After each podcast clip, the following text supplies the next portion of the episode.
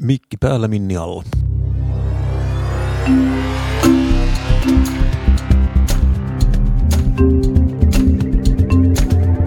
Mitä saa, mitä tilaa.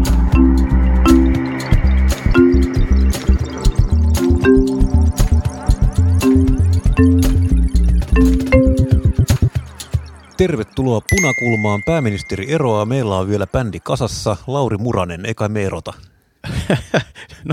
No, mikä suhde onkaan kyseessä, niin muistaa sitä huoltaa jatkuvasti. Yritetään nyt pitää homma kasassa.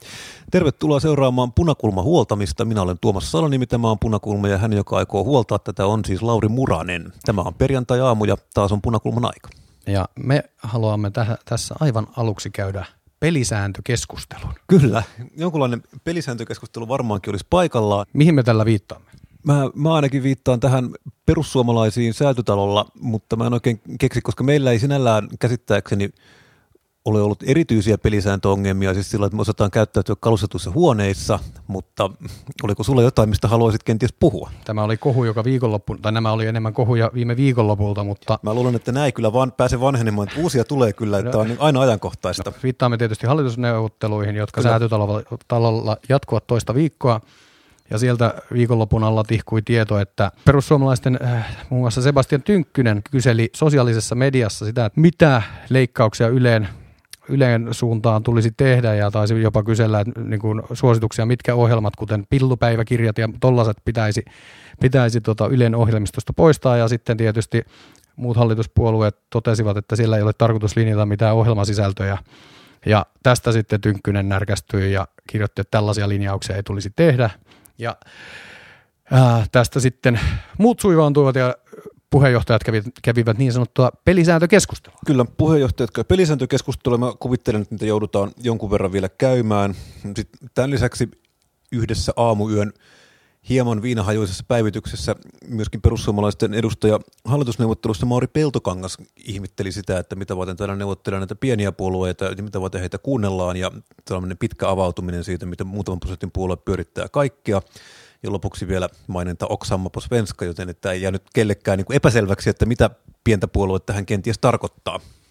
Ja kun tiedämme, että hallitusneuvotteluista muuten on sinänsä niin kuin ulospäin annettu hyvin sellaista hillittyä, jopa yhtenäistä kuvaa, että jos viime viikolla niin sanotut reformipöydät, eli nämä pääpöydät aloittivat työnsä ja niiden alapöydät tällä viikolla, niin se ensimmäinen duuni on tietysti se, että katsotaan, että kuinka paljon sitä rahaa on oikeasti käytettävissä ja kuinka paljon sitten eri aloilta, eri niin kuin pöydissä sitten todennäköisesti joudutaan leikkaamaan, koska sehän on tämän valmisteilla olevan hallituksen tärkein ilmoittamansa pääasiallinen tehtävä. Joo, ja tosiaan vielä tähän niin kuin Tynkkynen Peltokangas-akselille myöskin Jani Mäkelä ja myös aika monet muut perussuomalaiset on tosiaan niin kuin tätä neuvotteluprosessia kommentoineet niin kuin sosiaalisessa mediassa aika paljon, ja tässä on ehkä semmoinen, mä jossain vaiheessa tässäkin ohjelmassa ja on parille muullekin kaverille sanonut, että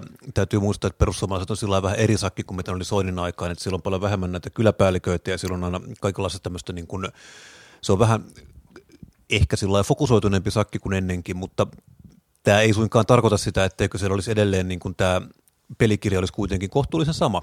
Ja tässähän sillä näkyy se, että juuri tämä tämmöinen, niin kuin mitä Tynkkynen ja Peltokangas tässä demonstroi, että he on niin kuin poliitikkoja, mitkä on aina tottuneet menemään julkisuuden kautta. Ne on aina tottuneet, ja silloin tällöin saaneet niin kuin omia asioitaan läpikin sillä tavalla, että ne vaan niin kuin käyttää sitä julkisuutta, ne sanoo mitä törkeimpiä juttuja julkisuuteen, ja sitten tavallaan todellisuus muuttuu niin kuin sitä kautta. Ja tämä on sitten siinä hallitusneuvottelussa semmoinen kohta, missä tavallaan sä tiettyyn rajan asti voit jopa tehdä näin, mutta silloin sun pitää tavallaan tietää, mitä sä teet, ja sun pitää tavallaan niin kuin vuotaa tiettyjä asioita ulos tiettyyn aikaan tietyille median edustajille. Et tavallaan siis se, että sä vaan niin kuin sekoilet sosiaalisessa mediassa, ei ole tämmöistä, niin kuin, se ei auta hallitusneuvotteluissa, mutta se on tavallaan tämmöinen heidän modus operandi, toimintatapansa.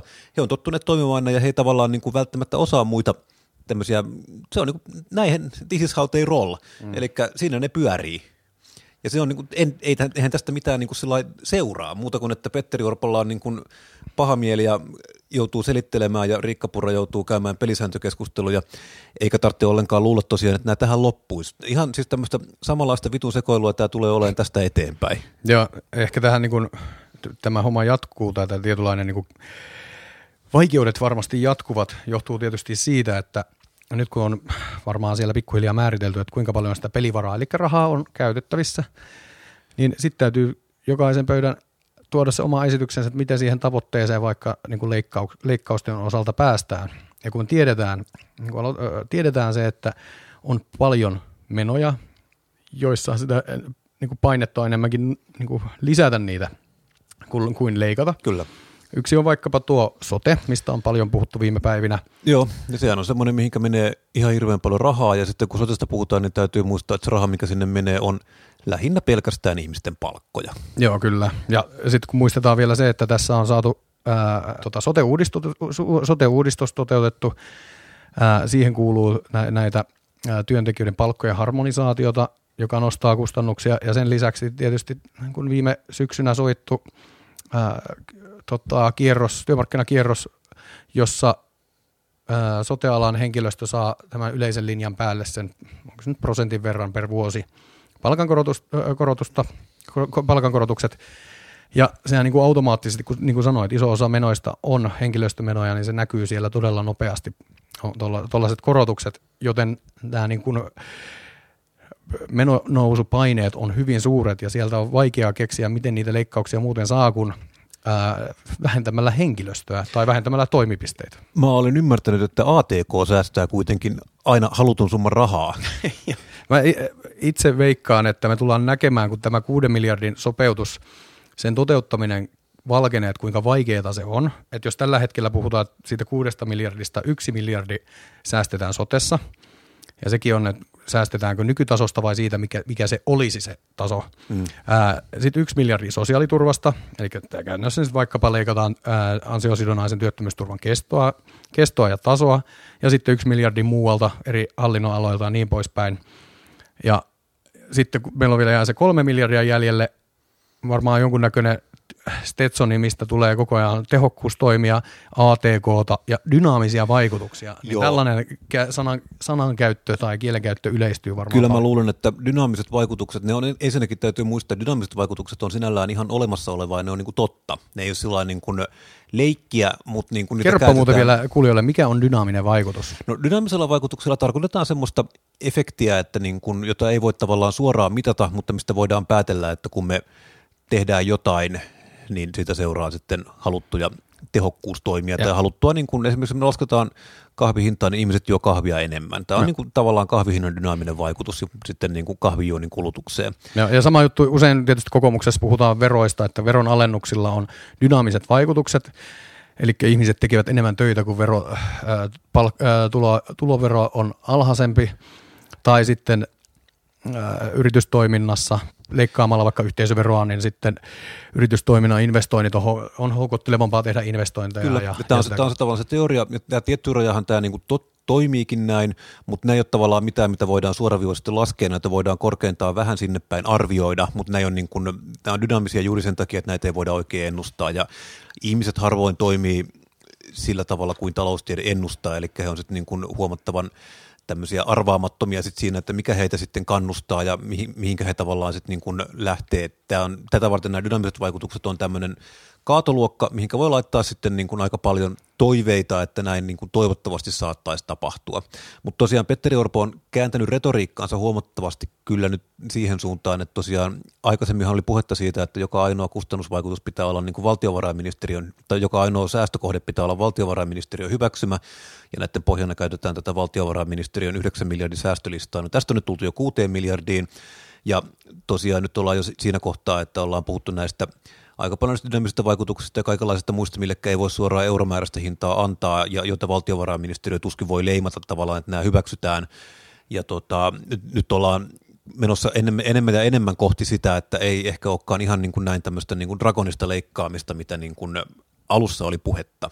Eli ollaan menossa siihen suuntaan, mihinkä niin kuin kaikki hallitukset viimeisen 50-60 vuoden aikana, että vähän enemmän tai vähemmän samaa, mutta siihen tulee joku tämmöinen niin performatiivinen niin köyhänkepitysperformanssi päälle sitten.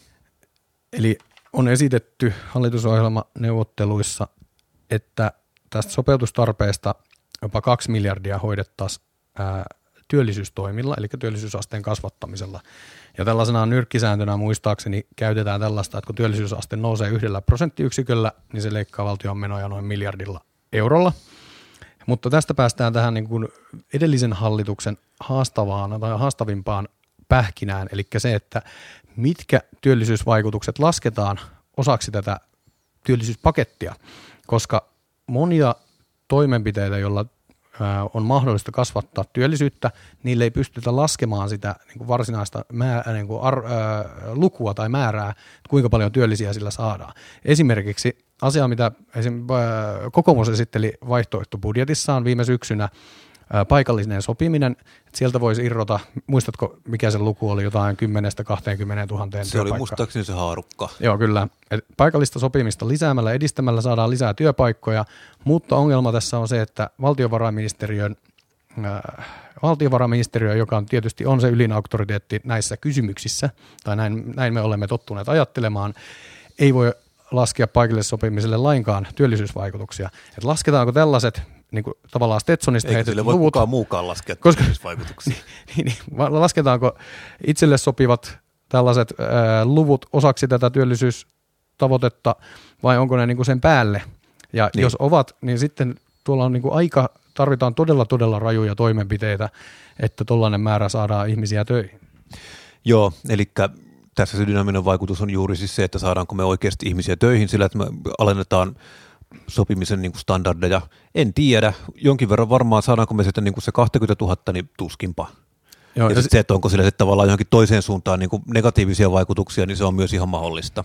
Ja kun tässä on vähän se niin kuin asetelma, että no suomeksi sanottuna on hyvin niin kuin vaikeaa lyhyellä aikavälillä hallituksen toimenpiteellä vaikuttaa niin kuin merkittävällä tavalla työllisyysasteeseen. Siihen kuitenkin isoin vaikuttava tekijä on yleinen taloustilanne, joka Suomessa ja Euroopassa niin kuin koronan jälkeen nopeasti palautui varsin niin kuin suotuisalle uralle ja osaltaan auttoi Marinin hallitusta saavuttamaan työllisyystavoitteensa. Ja niistä toimenpiteistä, mitä Marinin kaudella otettiin käyttöön, jotka oli valtiovarainministeriön vahvistamia, niin osahan niistä on sellaisia, jotka vasta tulee niin kuin ikään kuin takautuvasti, tai niin kuin ei takautuvasti, vaan niin kuin vuosien mittaan ikään kuin vaikuttamaan ja voimaan, niin vaikka täällä nyt saatetaan jotenkin kotiinpäin välillä vetääkin, niin mun mielestä on ihan niin kuin oikein sanoa, että iso osa tuosta Marinin kauden työllisyystavoitteen nostosta ei ollut seurausta hallituksen politiikasta, vaan suotuisasta talouskehityksestä. Ja nyt päästään siihen kiinnostavaan tilanteeseen, että minkälainen talouskehitys meillä on edessä. Itse katsoin jonkun verran, seuraan työni puolesta vaikka tuota rakennusalaa, niin rakennusala työllistää noin 200 000 ihmistä. Siinä on siis sekä niin kuin rakennustuoteteollisuus että sitten infrarakentaminen, asuntorakentaminen, korjausrakentaminen, oli miten oli. Suomessa on rakennettu niin kuin käynnistetty 40 000 uutta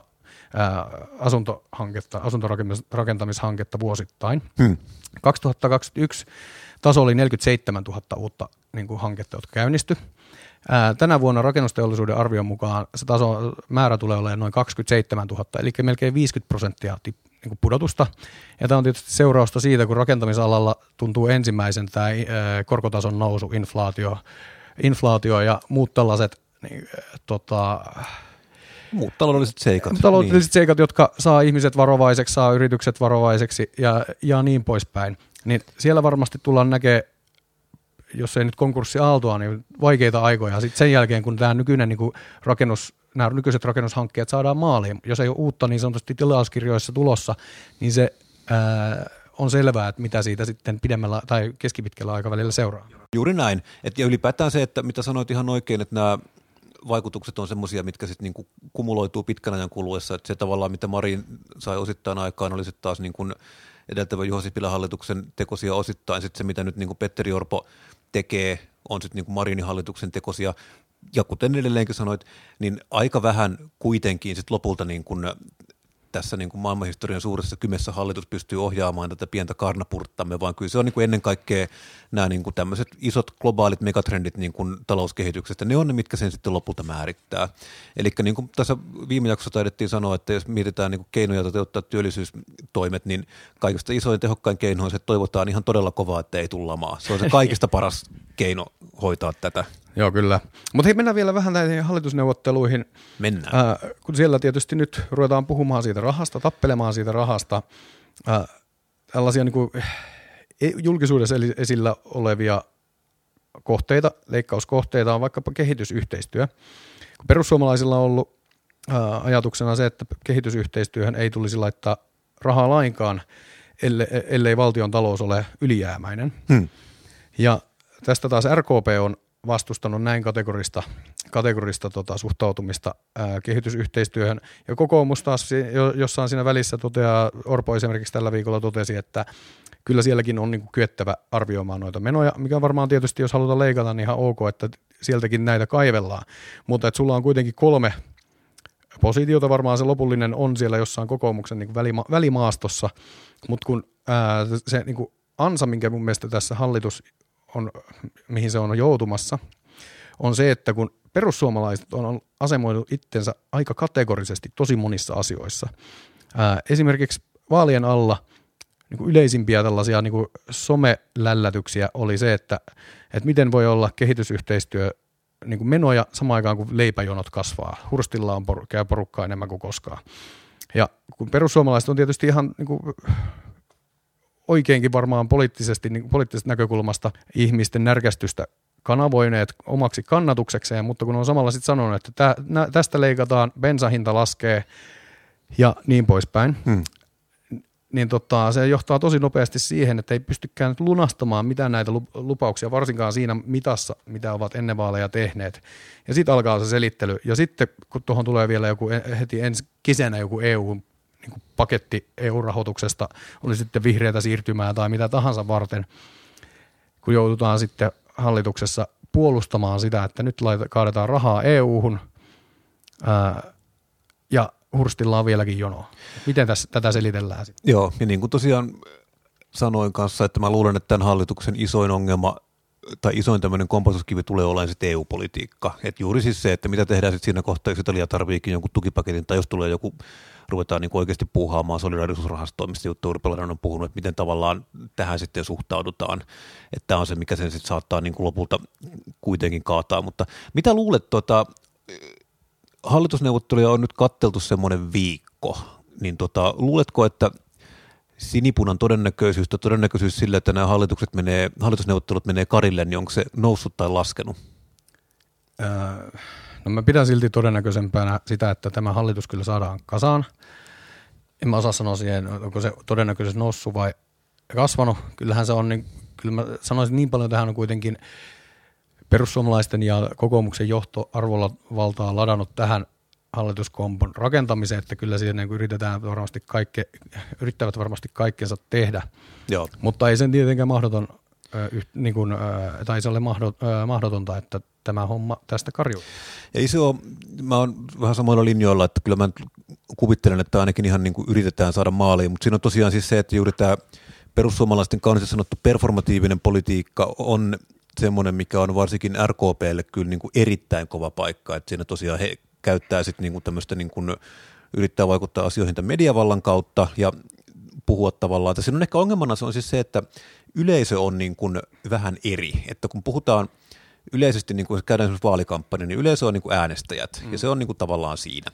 Mutta sitten kun mennään hallitusneuvotteluihin, niin tavallaan sulla ei ole muuta yleisöä muuta kuin ne vastapuolella tai samalla puolella olevat RKP-neuvottelijat, mutta jos sä edelleen niinku vaikutat heihin tai yrität vaikuttaa heihin huutamalla Twitteriin, niin ei sitä niinku tavallaan, sitten kaikki on tosi ihmeessään, että mitä tapahtuu, jos se vaikuttaa niinku vaan niinku ihan käsittämättömältä mölinältä.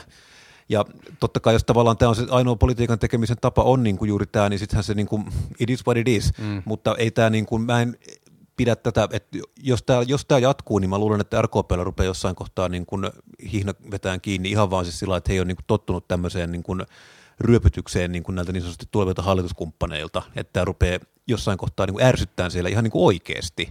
Ja sitten ei myöskään politiikassa tavallaan pidä niin kuin kuvitella, etteikö sillä olisi myöskin merkitystä, että jossain kohtaa ihmisellä vaan niin kerta kaikkiaan rupeaa niin hirttään kiinni siis siinä, että jos toinen vittuilee niin viikko toisensa jälkeen, niin sit kyllä se jossain kohtaa tuntuu. Joo, kyllä. Ja tuohon ehkä niin liittyen vielä se, että tämmöiset tietynlaiset narratiivit, mitkä lähtee ikään kuin elää omaa elämäänsä, nehän on äärimmäisen niin kuin tärkeitä sen kannalta, että miten niin kuin suuri yleisö tulkitsee, että mitä tässä maassa, mitä täällä tapahtuu. Niin. Ja niin kuin sanoin tuossa tuon perussuomalaisten asemoinnin ennen vaaleja ja sitten suhteessa siihen, että niihin kompromisseihin, mitä niiden on pakko kuitenkin tuossa hallituksessa tehdä, niin heillä tietysti on, varsinkin Riikka Purralla, mutta koko puolueella on tietysti äärimmäisen tärkeää se, että kun tässä on koko ajan vähän kuplii sellainen ajatus, että kokoomus vie muita hallituskumppaneita kuin litran mittaa. Tämä fraasi on yleistynyt nyt viime aikoina, ja puhutaan, että käy taas niin kuin viime kerralla, niin niillä on hirveän niin kuin tietynlainen tarve, hirveän suuri tarve osoittaa se, että näin ei ole tällä kertaa. Ei, ja sen narratiivin kannalta ei se ole väliä, että onko he saaneet siellä pöydissä asioita jotenkin omalta kannalta edulliseen suuntaan, koska sen kuitenkin määrittää sen narratiivin sitten joku yleinen tulkinta, kuka siitä onkaan sitten ikinä vastuussa. Joo, tämä on ihan mahdollista. Ja tosiaan, mistä puhuttiin aikaisemmin vielä tuosta sote-rahoituksesta, niin tänään siis nauhoitamme tätä torstaina iltapäivällä, niin tässä torstai-aamulla Petteri Orpo yllättyi, että sote-rahoitus onkin huonossa kunnossa ja sitä puuttui miljardi, ja tästä muut neuvottelukumppanit oli yllättyneitä tästä yllättymisestä, että ei tämä nyt varsinaisesti yllätyksenä kenellekään tule, että se miljardi tosiaan puuttuu, ja tämähän tosiaan tässä on monta syytä, mihin tämä nyt perustuu. Että tässä on niin kuin nämä hyvinvointialueiden käynnistäminen, niin kuin nämä entiset sairaanhoitopiirit, kun ne vallat ja vastuut siirrettiin hyvinvointialueille, niin nämä useat näistä niin kuin alibudjetoi rankasti tätä omaa talouttaan. Esimerkiksi Jyväskylässähän tai Keski-Suomessa kävi sillä tavalla, että siellä tosiaan näille entisille Keski-Suomen sairaanhoitopiirin kunnille jouduttiin lähettämään niin kuin 25 miljoonaa euron lasku edellisen sairaanhoitopiirin, jonka jäseniä he olivat niin kuin tämän niin kuin alibudjetoinnista, että sitten siellä tosiaan todettiin, että ei kuitenkaan semmoisenaan tämä alibudjetointi ei voi siirtyä niin kuin aloittavalle hyvinvointialueelle, mutta siinä on nämä rahoitusmallista johtuvat ongelmat. Sitten toinen, mikä siellä on sitten tietysti on niin kuin tämä palkkaharmonisaatio, mikä on vielä joltain osin niin kuin ratkaisematta, että miten tämä niin kuin tullaan toteuttamaan, se on niin kuin siellä. Ja sitten on niin kuin ihan vaan siis se, että kustannukset nousee kaiken aikaa. Ja mä en kyllä ihan niin kuin oikeasti ymmärrä, että jos kokoomuksella on tarkoituksena säästää ihan vaan indeksijarruilla sotesta niin kuin rahaa, että miten se niin kuin on mahdollista yhtä aikaa, kun me niin kuin nähdään kaiken aikaa se, että se rahoitusvaje niin kuin kasvaa ja kasvaa siellä, että miten sä niin kuin samaan aikaan voit sitä niin kuin vielä säästää. Että mä luulen, että tämä on niin kuin sillä lailla, että tämä rupeaa olemaan, kukaanhan ei, niin kuin, no, hyvä esimerkki on esimerkiksi tämä Oulun nuorisopsykiatria, mistä on ollut lehdissä paljon, että se, että niin kuin oululaiset nuorisopsykiatrin asiakkaat, eli hullut, ne on niin kuin huonolla hoidolla, niin se ei sinällään kiinnosta ketään. Että se rupeaa kiinnostaa sitten siinä kohtaa, kun nämä ihmiset, niin kuin, ihmisiä hoitavat ihmiset, eli hoitajat ja lääkärit niin kuin toteaa, että tämä on niin kuin täysin mahdotonta, että me ei pystytä tekemään enää töitä ja ne lähtee jonnekin muualle. Tässä kohtaa se rupeaa niin kuin sitten olemaan sellainen niin kuin ikävä visuaalinen haitta, että tämä niin kuin on niin kuin mennyt tähän kuntoon. Mutta mä en kyllä keksi, että miten tästä säästetään niin kuin indeksiarvoilla miljardi.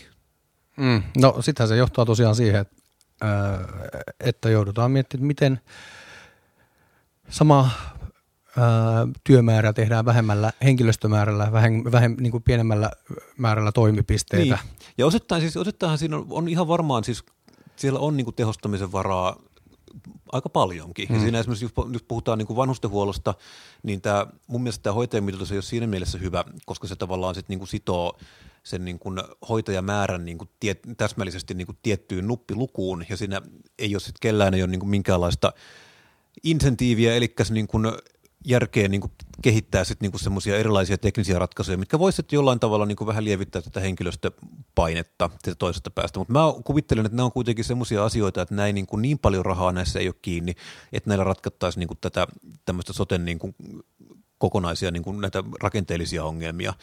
Ja edelleenkin minusta täytyy, siis se minkä mä nyt haluan ihmisille sanoa tässä on siis se, että jos vaikka me puhutaan indeksijarrusta, niin sanoppa vielä, mikä on indeksijarru. No indeksijarru oli siis, mä oon ymmärtänyt sen näin, että tässä kohtaa, kun tosiaan niin kun valtio rahoittaa niin kun hyvinvointialueita, niin siinä on niin kun tämä, että hyvinvointialueet tietyllä osalla budjetoi paljonko ne tarvii rahaa, ja sitten valtio kertoo sen esimerkiksi 0,98, jolloin siihen tuli sitten 2% indeksijarru. Mutta tavallaan tämä indeksijarru kuulostaa niin kivalta ja tekniseltä, tämmöiseltä budjettitekniseltä niin kuin keikaukselta, mutta se on kyllä sitten niin kuin ihmisten hoidosta. Siinä puhutaan sitten niin sitä lähihoitajameriasta ja sitten puhutaan sitä laitoshuoltajairmasta ja sitten puhutaan niin kuin ihan niistä ihmistä, mitkä tekee sitä käytännön työtä. Mm. Että tavallaan tämä indeksijarru, mä en niin kuin ihan ymmärrä, että miten tämä niin kuin tämä ei ole niin semmoinen niin teknokraattinen ja sisäisesti kuin mitä se ehkä saadaan kuulostamaan, vaan siinä on sitten puhe kyllä ihan niin kuin ihmisten hoidosta. Ja se tosiaan, mihinkä tämä sitten niin kuin osuu, on siis se, että tietyllä tavalla, mistä mekin ollaan täällä puhuttu, että nämä palkat on niin kuin osittain lukittuja, nämä on niin kuin, näistä on sopimukset tehty, nämä on niin kuin olemassa, näihin on vaikea puuttua, ei mahdotonta, mutta vaikeeta, mutta tavallaan siis se, että kaikki muu, mikä ei ole tavallaan näiden palkkasoppareiden alla, niin näistä voidaan ottaa sitten, että siellä sitten on kaikenlaista kelakyytiä, siellä on kaikenlaista tilakustannusta ja siellä on kaikenlaista niin kuin, ihan mitä nyt niin kuin, kaikki muu paitsi palkat on sitten se, mistä niin kuin viedään sitä rahaa ja vaikka se kuulostaa mukavan pörseltä indeksijarru, että se ei tavallaan koske meitä, niin kyllä mä voin luvata, että kyllä se koskee. Joo, kyllä. No mutta. Ehkä tämmöiseen mukavaan positiiviseen nuottiin on kiva lopettaa tämän päivän punakulma. Joo, no yritetäänkö keksiä tähän joku keventävä? Kun, no keksitäänpä keventävää. Näin palataan vielä alkuun, että jos nyt kuitenkin olisi semmoinen tilanne, että me saataisiin päättää, että mikä Ylen ohjelma lopetettaisiin, mitkä sä lopettaisit? Ai saakeli, hyvä kysymys. En tiedä mikä lopettaisin, mutta mä ehdottaisin, että sinne tulisi uusia ohjelmia. Nyt ei ole kyllä ollenkaan dynaamisia vaikutuksia, kun piti olla kulukuria, nyt tulikin dynaamisia vaikutuksia. Hei, dynaaminen vaikutus on se, että tämän formaatin saa myydä ympäri maailmaa ja ottaa sitten rojalteja siitä Ylelle. Joo. Miltä kuulostaisi tällainen ohjelma kuin Inselille morsian? Eli kun meillä on näitä, jotka kiroilee sitä, että ne ei saa vaimoa tai tyttöystävää sinne Persijärvelle, niin rakennetaan tämmöinen TV-sarjaformaatti vähän samalla tavalla kuin meillä on nämä Maajussille morsian, mutta sitten avataan vähän sitä inseliätkien elämää ja sitten niille saa lähettää kiinnostuneet ihmiset viestejä, että ruvetaan järkkää triffejä. Tämä kuulostaa TV2 tuotannolta. No. Jos mä saisin valita, niin mä lopettaisin sekä Muistojen Boulevarin että Puhelinlangat laulaa. Ai, kuule. Mä tiedän, että eläkeläiset suuttuu tästä, mutta se on sitä huolimatta. Minulla on epäsuosittuja mielipiteet ollut aina. Okei, no tämä on varmaan Punakulman historian ensimmäinen kohu tulee tästä. Kyllä. Meidän Muistojen Boulevardien kuuntelijat sankoin joukoin laittavat palautetta. Kyllä, nimittäin mua itseäni mä yleensä kuuntelen aamulla mielellään aina ykkösaamuun. Siellä on mielenkiintoista hyvin toimitettua radiojournalismia, mutta sitten aina 9 aikaa siinä alkaa Muistojen Boulevardin, missä tulee tyhjänpäiväisiä kappaleita ja huonoja juontia, niin mä en tykkää tästä, että mä joudun kuuntelemaan, ennen kuin ehdin laittaa radion kiinni, niin joudun kuuntelemaan tällaista. Joo, se on muuten, mulla on kyllä ihan sama yleensä aamurutiini, ykkösaamu ja 9 uutiset ja sitten katsotaan, että tuleeko Muistojen Boulevardilta taas jotain sellaista skeidaa, millä ei ole minkäänlaista sellaista kosketuspintaa. Kyllä, tältä tuntuu olla siis keski-ikäinen, että olemme tulleet siihen kohtaan, missä arvostellaan Yle radio-ohjelmia. Mutta tämä oli siis Punakulma. Minä olen Tuomas Salani, hän on Lauri Muranen. Meillä on bändi edelleen kasassa ja meidät löytää ensi viikollakin tältä samalta ohjelmapaikalta ja Spotify, Apple iTunes, YouTube, Facebook. Sieltä meidät löytää. Hyvää viikonloppua sulle, Lauri. Kuule Tuomas, kultaseni, hyvää viikonloppua sinulle. Pusi pusi, moi.